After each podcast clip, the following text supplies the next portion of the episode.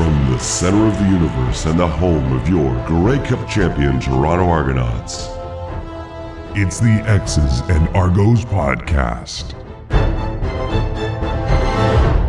Welcome to the X's and Argos post-game reaction podcast brought to you by Something in the Water Brewing after the Argonauts take out the Saskatchewan Roughriders for the second year in a row in TD Atlantic, 31-13.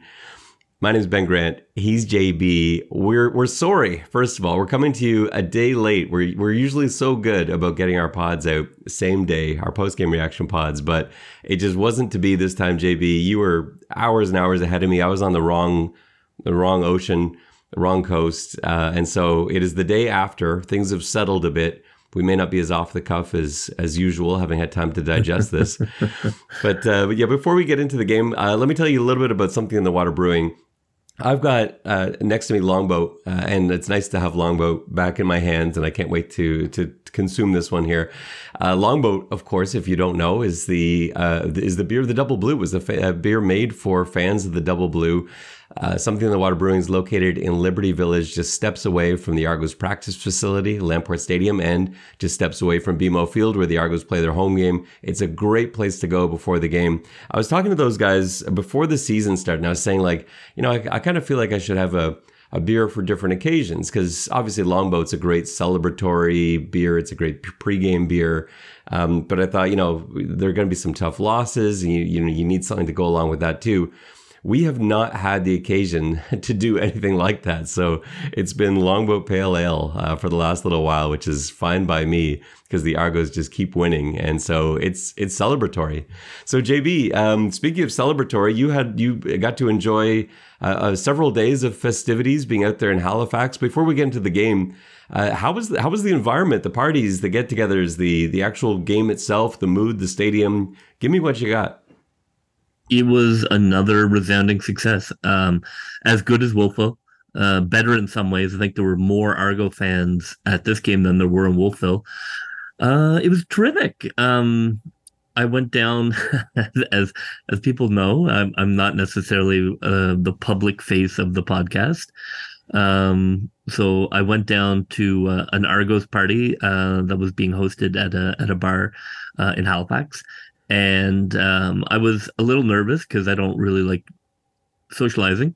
Um, and it was amazing. Uh, I got to talk to all sorts of Argo fans, um, you know, that were all united by by you know from different ages and different backgrounds, um, just united in having a good time and and feeling confident about the game. There were certainly lots of Rider fans around Halifax. There were a lot of green shirts in in every bar you went into. Um, but uh, the party was fantastic. Uh, I got to meet a real celebrity, a real Argo celebrity. Certainly not me. Uh, I got to talk to Lori, um, yeah. which w- was amazing, and you know, it was just talking to some fantastic people who were just so so kind and so complimentary um you know to the podcast but also just wanted to talk argos it was you know really my honor um, to have the conversations that that I got to have with just just the you know the nicest um, smartest football fans that that you could ever run into. So it uh, you know made my week. I have to say I I really really enjoyed uh, my conversation, and uh, then the game the weather was predicted to be off all week. There's going to be thunderstorms. There's going to be a lot of rain. What were they going to do? And the weather held. Weather was perfect. It was blazing hot to begin, um, but then it cooled down, and uh, the crowd had a blast. Uh, great competitive game. No issues logistically. Everybody got in in time for kickoff.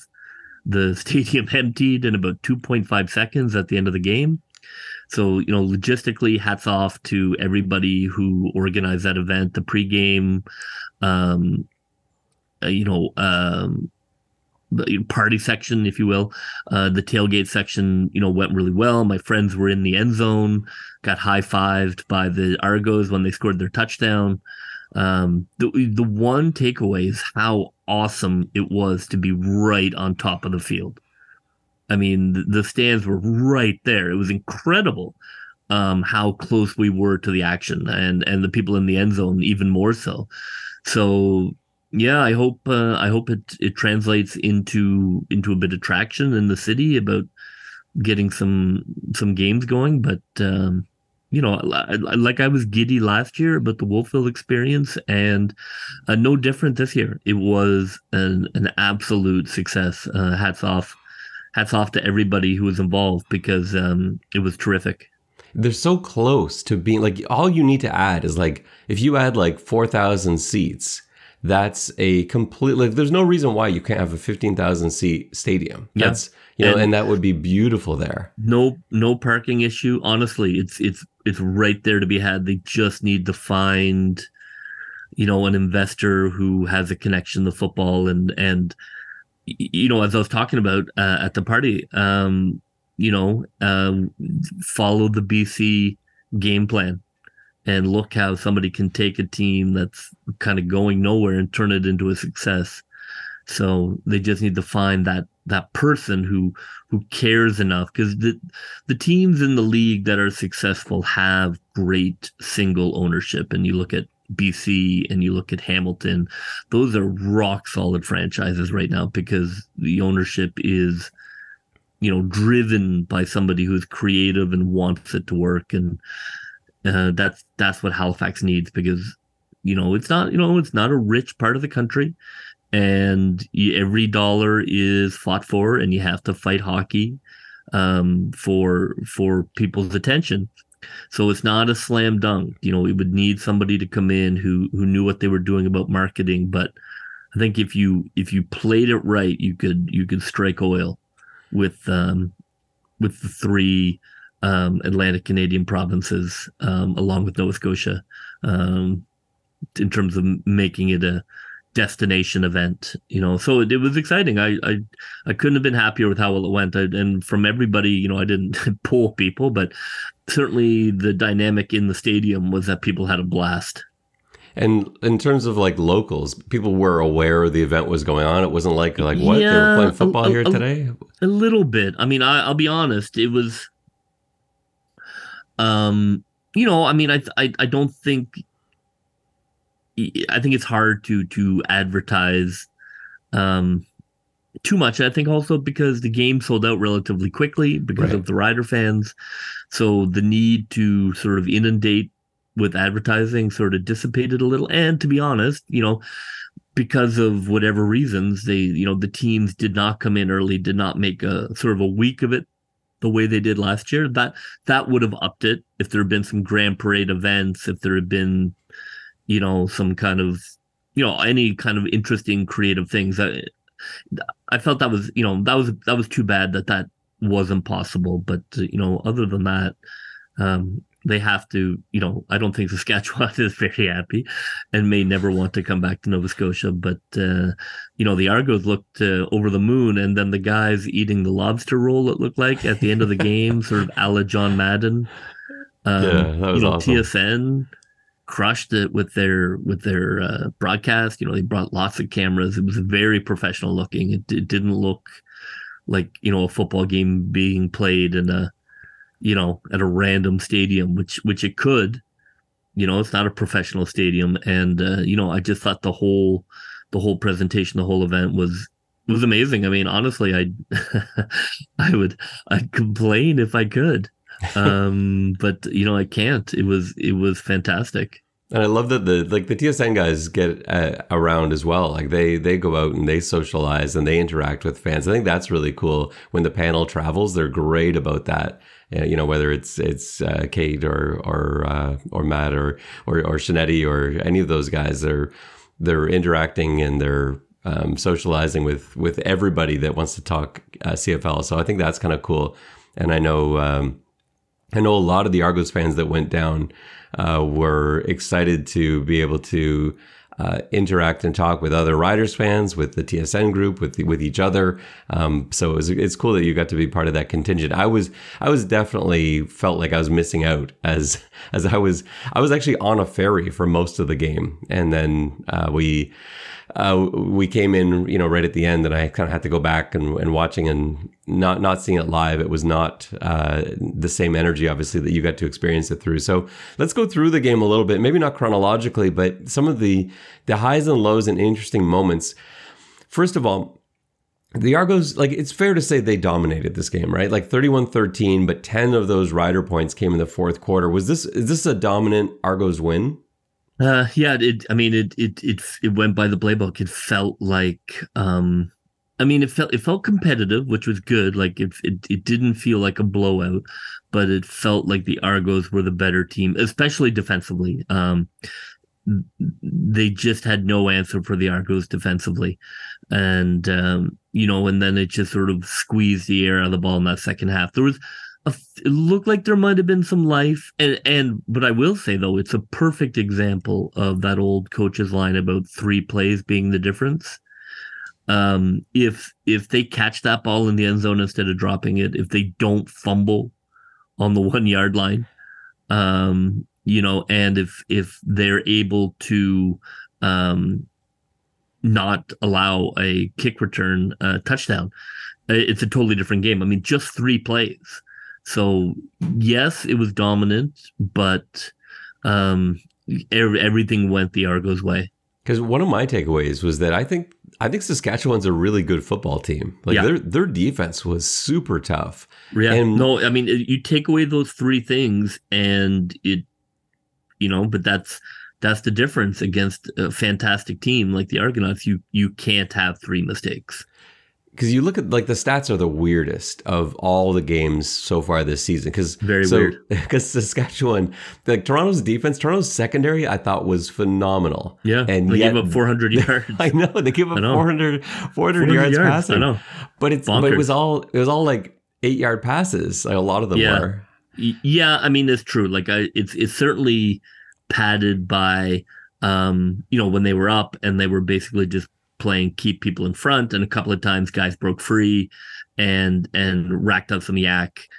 Um and you know we're able to boost that and then some, somehow Dolegala came in and decided to be uh, John Elway um, which was he, unexpected he is though like in a small sample size like he's Jake Dolegala is the prototypical quarterback in almost every way until you get him into a game scenario where a team is prepped for him, and yeah, then he's but he's suddenly... the perfect guy to bring. Yeah, he came in and um, you know threw the rock like you know uh yeah it was interesting you know it, I mean I know my friends who watched the game were you know really frustrated they were you know looking for a competitive game really frustrated that uh Saskatchewan didn't take more deep shots because it's you know they just weren't they just weren't getting any running action going, and you know that underneath game, you know, guys were getting crushed.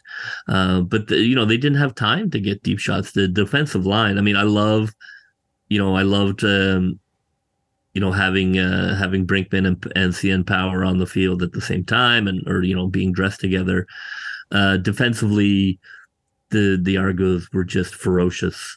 Um, but you're you're you are correct. It was a very weird game in that the score looks like a huge blowout, but I was really impressed. I thought Saskatchewan um, played well and certainly played defensively much better than than any any team has the Argos this year. And I think well, let's go back to talk for a second about the uh, well. There's a few things you brought up there, but let, us talk about Brinkman, Oakman, and Hendrix. So we've been talking all year about finding a way to get those three American interior D linemen onto the onto the or dressed at the same game because you've had you had Brinkman uh, as a healthy scratch I think for three games maybe Hendrix was injured for one game and Oakman was a healthy scratch a couple times and none of these three guys should ever be healthy scratches. Hendrix is one of the best defensive linemen in the league. Oakman and Brinkman are not far behind him. The only reason they're they're scratch is nothing to do with skill. Like they're they're really good players. It's just how many Americans can you dress at, at the same positional group? And so the way they found to do it, it seemed to me there were going to be two options this week. Option one, which I kind of thought they'd do and they didn't, Jordan Williams was back healthy. I thought they might sit Jonathan Jones, who's been playing for for Jordan Williams essentially. They kind of moved. Really, it's kind of been McManis who slid over and playing that spot. But whatever, it's you would have sat Jonathan Jones, and then that would have enabled you to address an extra D lineman, American D lineman. They didn't do that though, and in fact, Jones played the majority of the snaps. We didn't really see Williams out there much at all.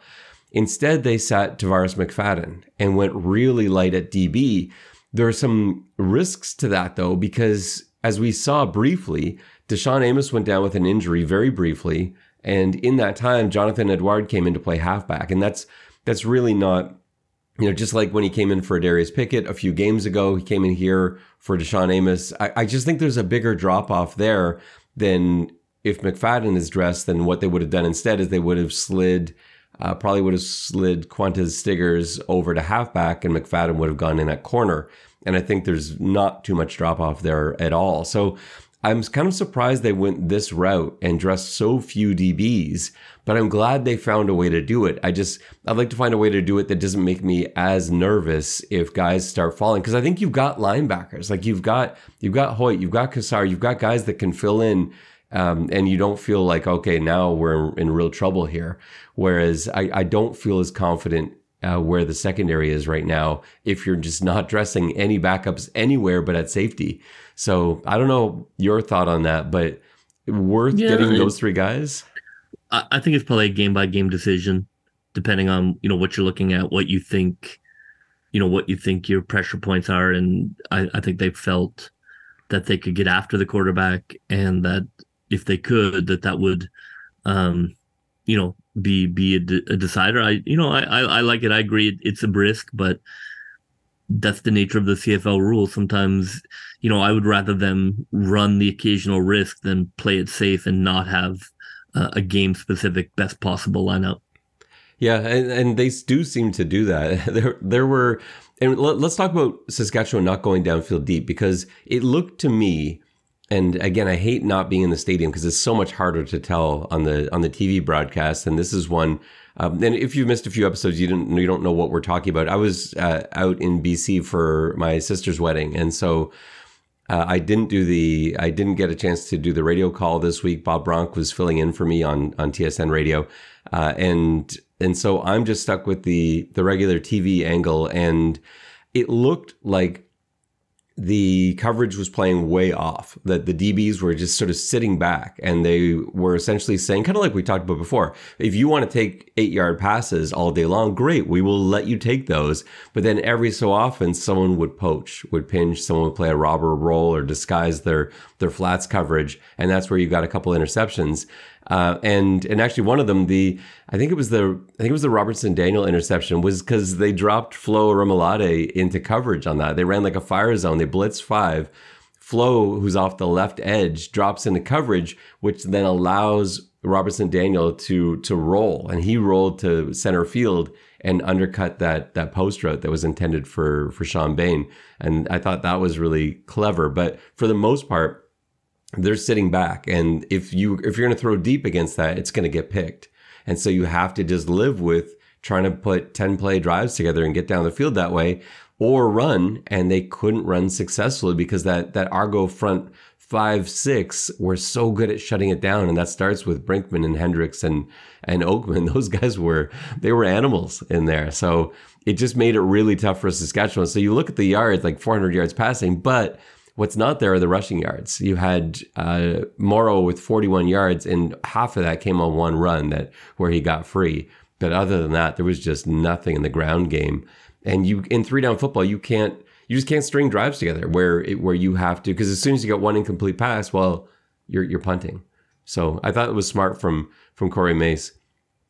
Yeah, the line and and the line, you know, racked up their sacks and not not in a blowout style, but really when they were needed. Where you know uh, Saskatchewan was driving, it looked like they were going to get into the red zone. It looked like they were going to put something together, and then immediately when that sense was happening, you know, they unleashed hell and drove them back twelve yards out of you know out of field goal territory. I know it's like I mean, it was, I mean it was amazing. There was a you know uh, Oakman had a sack lying on the ground. Yeah, because know? he's so long. He was he was Uh, on the ground, yeah. and from the TV angle, it looked like Fine was like seven feet away from him, which he probably was. and Oakman just like somehow tripped him from it there. was it was amazing. I mean, honestly, it was being so close to the game in in this stadium, like this sort of really almost like you know high school. Like like I mean, you're we were closer than we were in Guelph.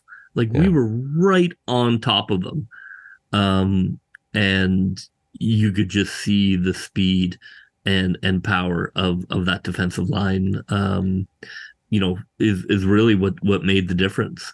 Because I thought Mason Fine played played pretty well. Yeah, Um, he's- it's just he was all right. he, he was running for his life.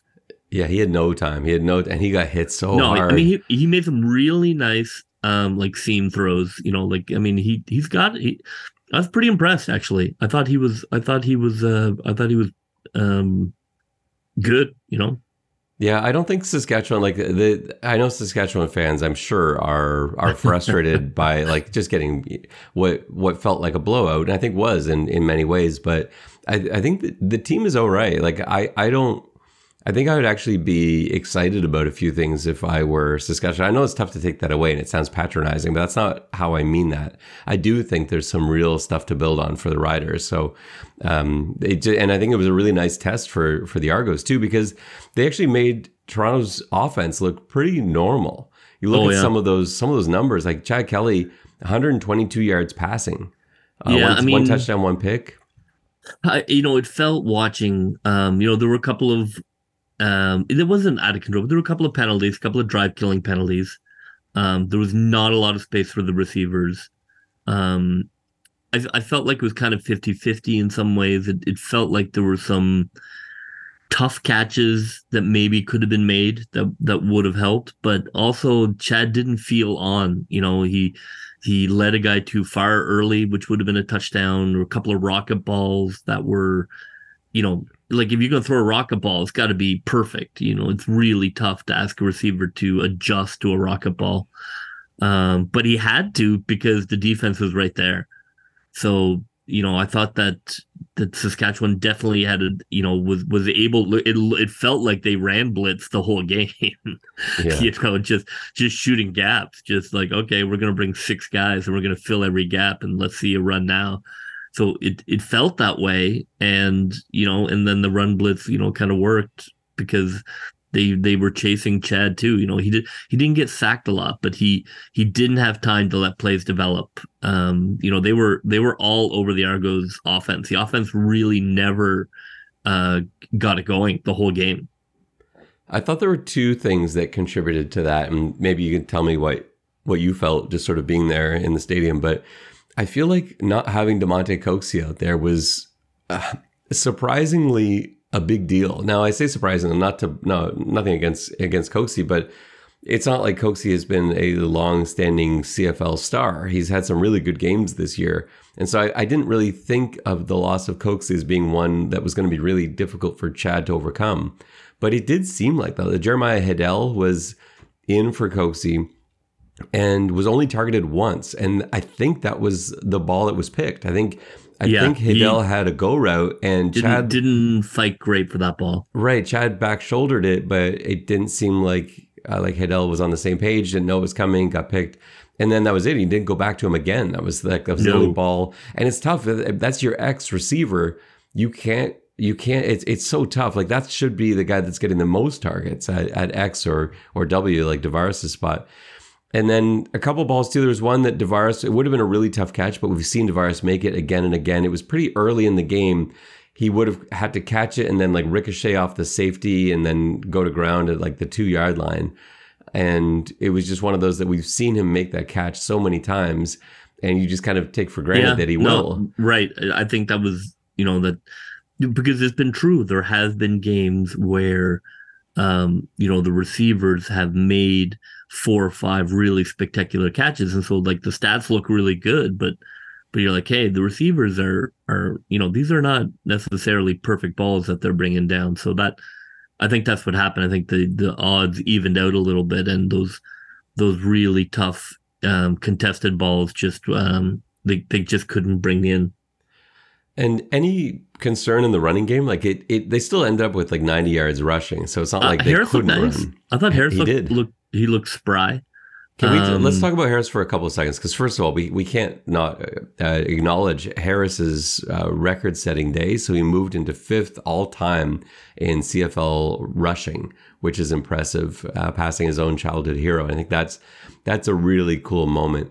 And so, and and after the game, I think Chad Kelly in his post-game press conference referred to Andrew Harris as the the, the best CFL running back, um, and uh, and I think I think there was sort of a, I think what he meant by that was like a greatest of all time kind of thing. And so uh, I thought, you know, looking back at Harris's numbers, just going over some of his stats, it, it is pretty unbelievable what Andrew Harris has done in his career. And so that needs to be said. And he looked really good running the ball. It looked like Saskatchewan wasn't really ready for the punishment. They were ready for Ouellette.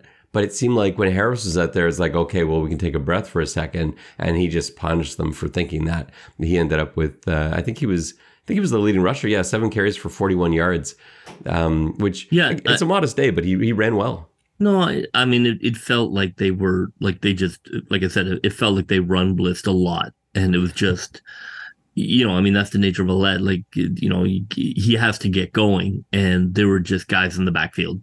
You know, before before anything could really get going. A couple times he got a bit of momentum and he punished some guys, but just a lot of times it was, um, you know, it was a meeting in the backfield and just just no room to uh, to to turn it on. But you know, I think that's that's okay. Now, what'll be interesting will be you know teams are going to study this film, and anytime a, a defense has a great game against you, that's going to be a book. So.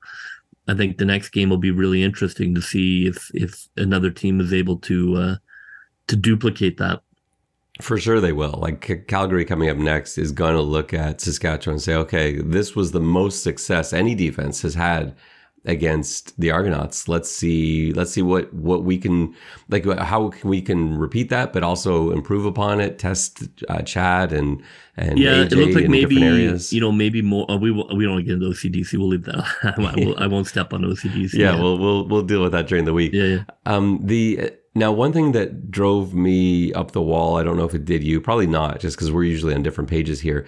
And I, I apologize if this was for some reason and I just didn't know about it, a tribute or or there was some sort of rationale to it, and I'm just you know getting mad at something that was supposed to be, uh, you know, a, a, something special or something significant, but.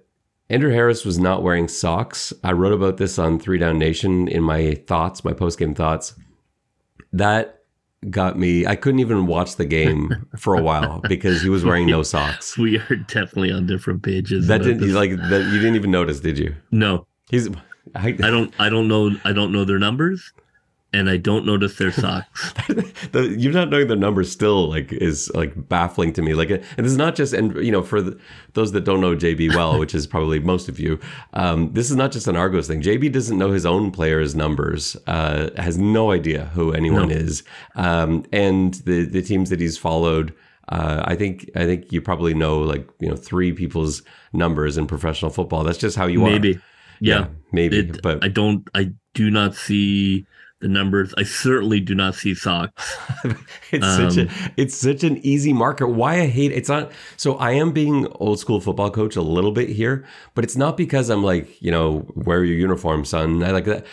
I do believe in that, but this is more about being able to quickly identify players. Like I love to as a coach, if a player that I'm trying to track is wearing like fluorescent yellow cleats, that's great. I love that. I, I love when another team's best player or player that indicates uh, a shift or or a different personnel package is wearing something that clearly identifies them because it's so easy to keep track of. You're like, oh yeah, anytime Yellow Shoes is out here, yeah, we got to do this, and and you know they spend time on it. Like there's a reason at practice they they wear uh, pennies with the opposing team's numbers on them because they're looking, okay, when 45's out here, we do this. When 45 lines up here, we do this.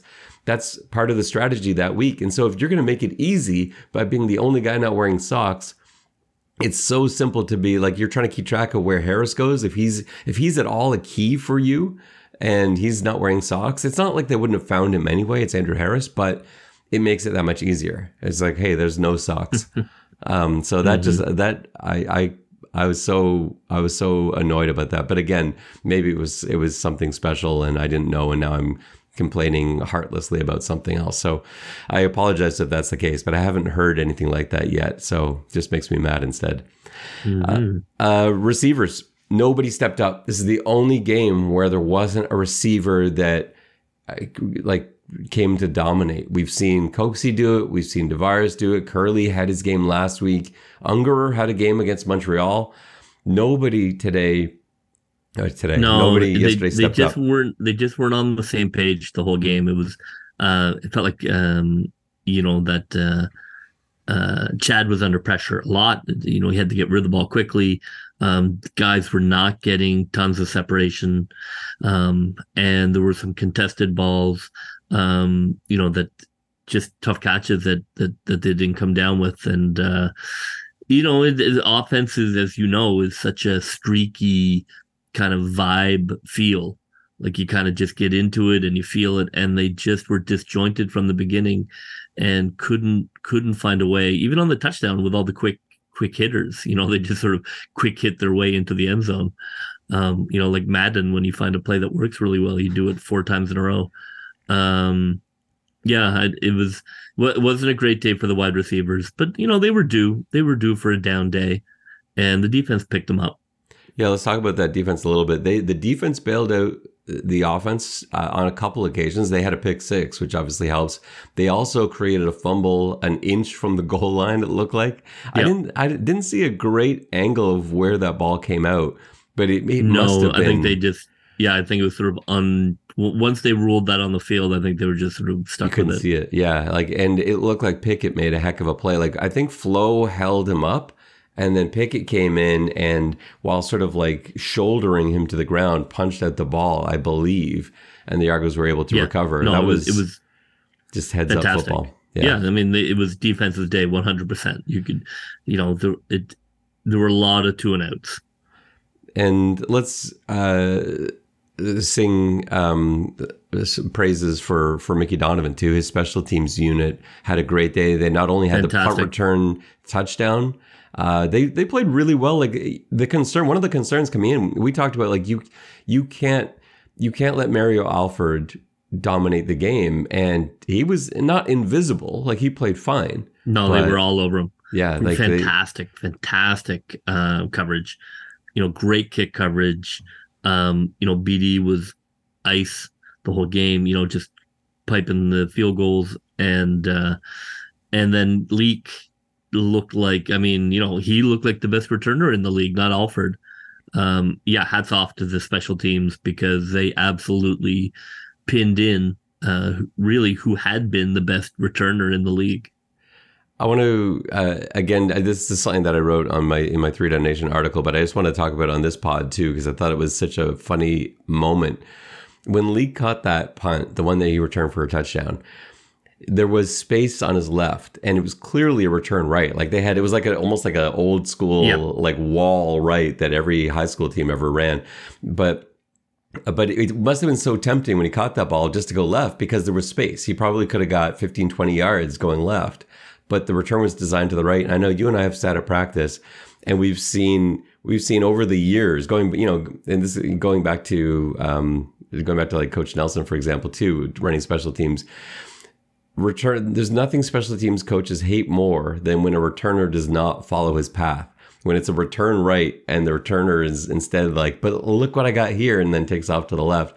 And I could almost hear Mickey Donovan yelling in in Javon Leake's head uh, as he caught that ball, like follow your blocks, go right, because it wasn't an easy path to get right. He actually had because I don't think there was actually really good blocking initially on that. The Gunners weren't slowed down at all. They had already formed a halo, so Leake had to backtrack to be able to get right. And then he broke a tackle as well. And there were all his blockers waiting for him on the right. And then the rest was was just, you know, and I mean, and it shows what like how he is in that he's not, you know, twitchy in the way Alford is in that kind of like sprinter first three steps.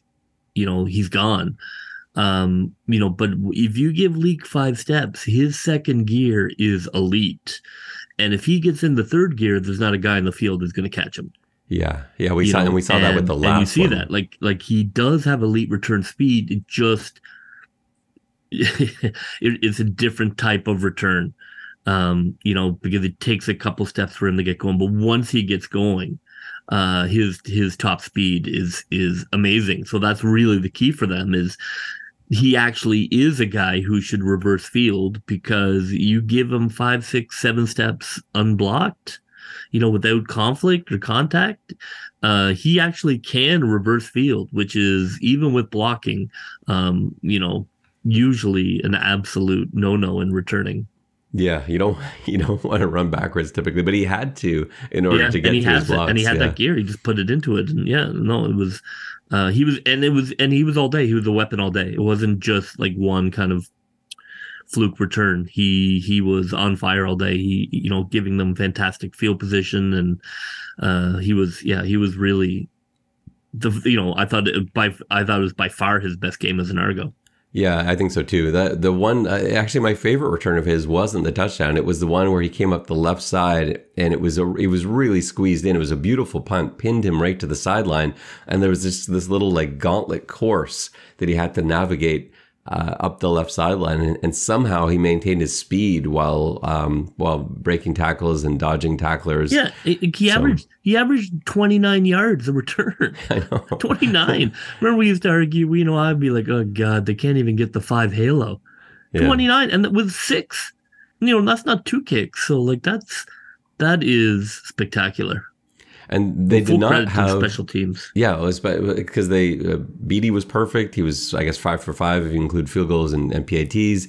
Um, Haggerty didn't try to punt the ball out of the stadium, which I guess is a tactical move, trying not to give too much run up to Mario Alford. But he he punted conservatively but effectively, and so yeah, you don't want you don't good want to outkick the coverage, right? Especially with Alford. right. Is if he sees a lane, he is you know he is so elusive. He, you know he can he can just slide through. No, I thought that that was really smart as well. There was a little bit of wind, a little bit of wind, kind of gusty. Not so. There were a couple times where kicks went a little deeper than than you would hope, but uh, the coverage teams were, you know, clearly they had focused on it. Clearly they took pride in identifying this as Saskatchewan's primary weapon, and and they absolutely um, came out and dominated. Yeah, that was the it was the key to the the game for us coming into Yeah. this was like don't give them free points. No no pick sixes, no special teams touchdowns, and instead it was the Argos with pick sixes Yeah, know, and never, special never teams occurred touchdowns. to me. Yeah, no, so that's you know it was it was great to see though because again a day where the offense doesn't look dominant, defense pulls their weight, special teams more than pulls their weight. Um, yeah, great great game all around. Um, a little bit of history set too because the Argos now at 6 and 0 have matched a franchise record for the best start in the 150 year history of the Argos. 6 and 0 to start the season uh, is now the uh, has them tied for the record with the 1935 and 1921 teams, and they have a chance to um, set that mark at 7 and 0, uh, a franchise best uh, this week against Calgary in Calgary. So that'll be a tough one for sure. But uh, yeah, it's it's certainly possible. And I think the offense is going to bounce back. I, I do think we'll probably see Coxie back. We'll see what what happens with that. I haven't really gone over the injury status. But on the topic of injuries, one thing you and I have ranted about got me so upset again. I don't know if you noticed it or not because the, the TVs barely did. I don't know if you noticed it in stadium. The point after on Saskatchewan's touchdown. This is the Jake Dolegala touchdown. I think it was their only touchdown, right? Yeah, their only Yeah. touchdown. The on the on the point after, Darius Pickett was uh, down for a little bit. I think he's fine. I don't think it was anything to worry about.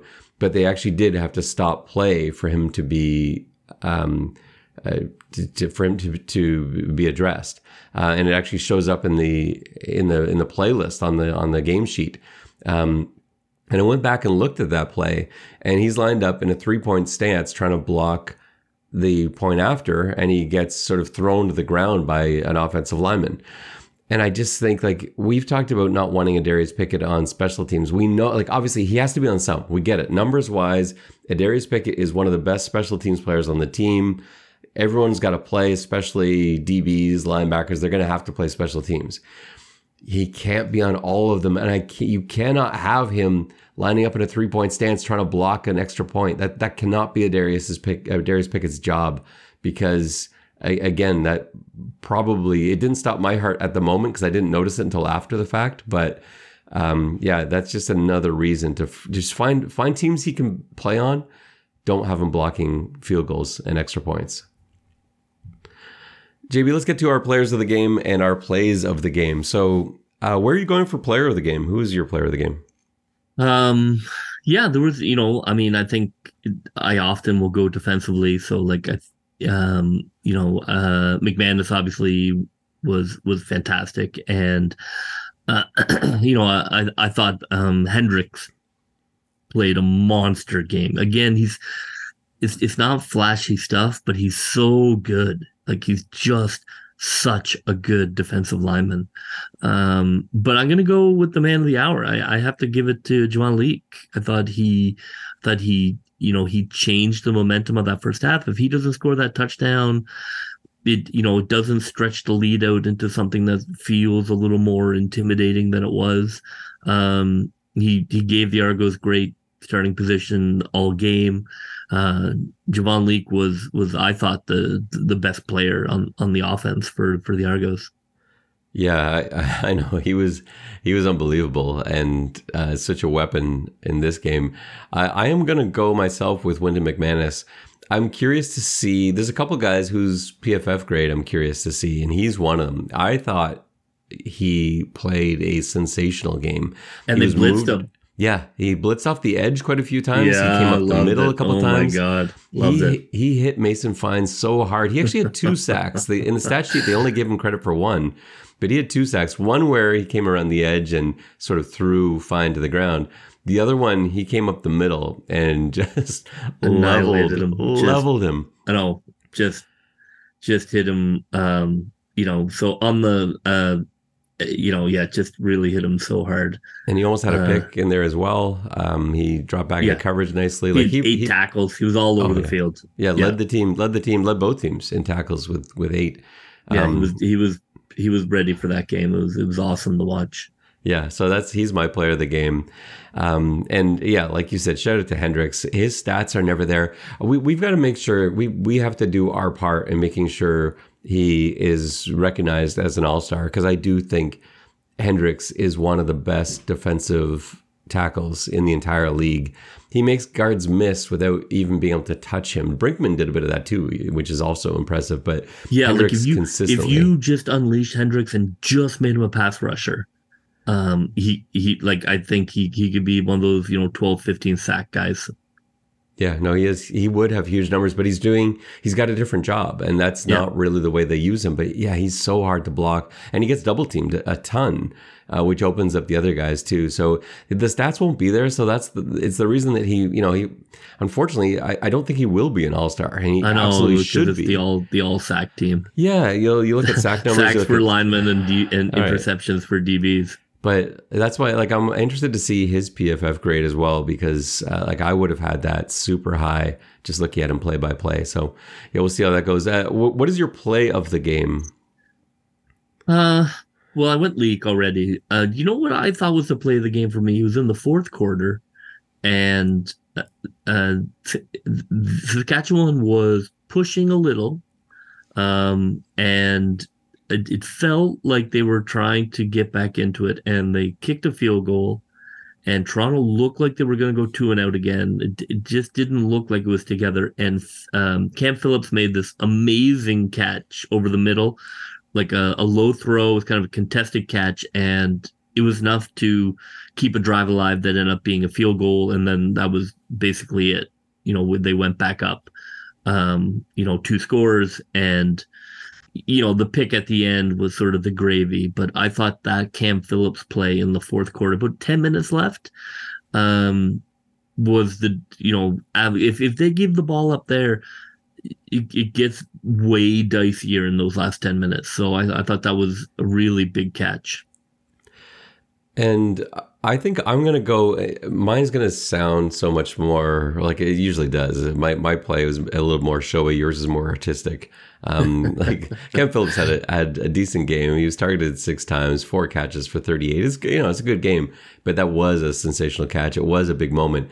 Uh, I'm going I'm going with the pick six, which I know is not a subtle uh, play of the game, No. but I just thought it was so beautifully done. Mason Fine had no idea, no idea at all that DaShaun Amos had flats on that play. They disguised it so well.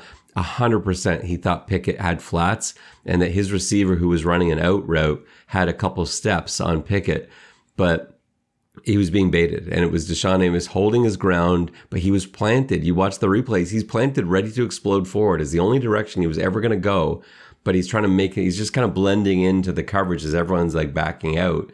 Um, and he explodes on that. And making it even more difficult for Fine is Shawn Oakman. Uh, Oh, like yeah. Shawn Oh Oakman God. hit Fine so hard on that play. That was, I I, I think it knocked him out of the game. Like I do It think did- yeah.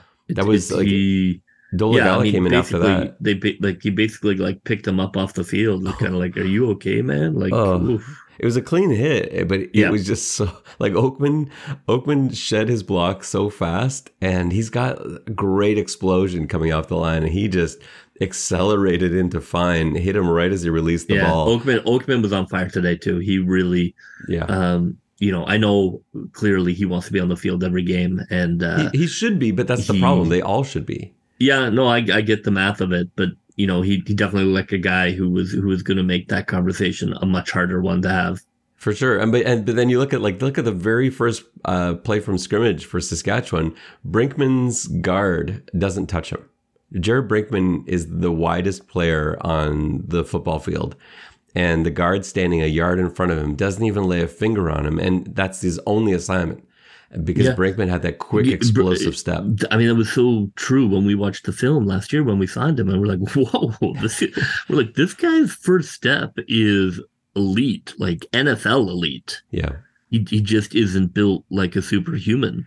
It's the height. He doesn't have the height. Like if he had height, he'd be in the NFL. But they they don't like six foot, six foot No. one interior But, guys. but his his for and for a guy his size, his first two steps are. I mean, it's all over the film when when he Yeah. came. You're like, Yeah. holy! He catches guys by surprise. They look at him. He looks like you know he's going to be sort of a two gapper, and here we go. And then he he's past you. You know, like a you know like an edge.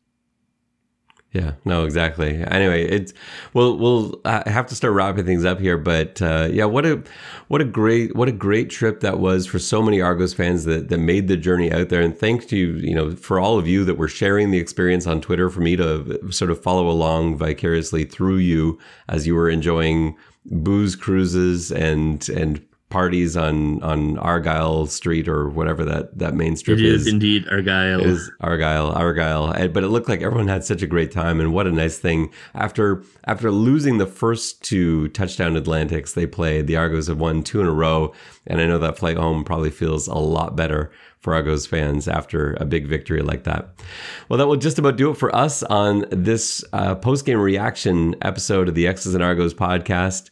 For JB, this is Ben Grant saying so long, and may all your pre snap reads be good ones. I'll see ya.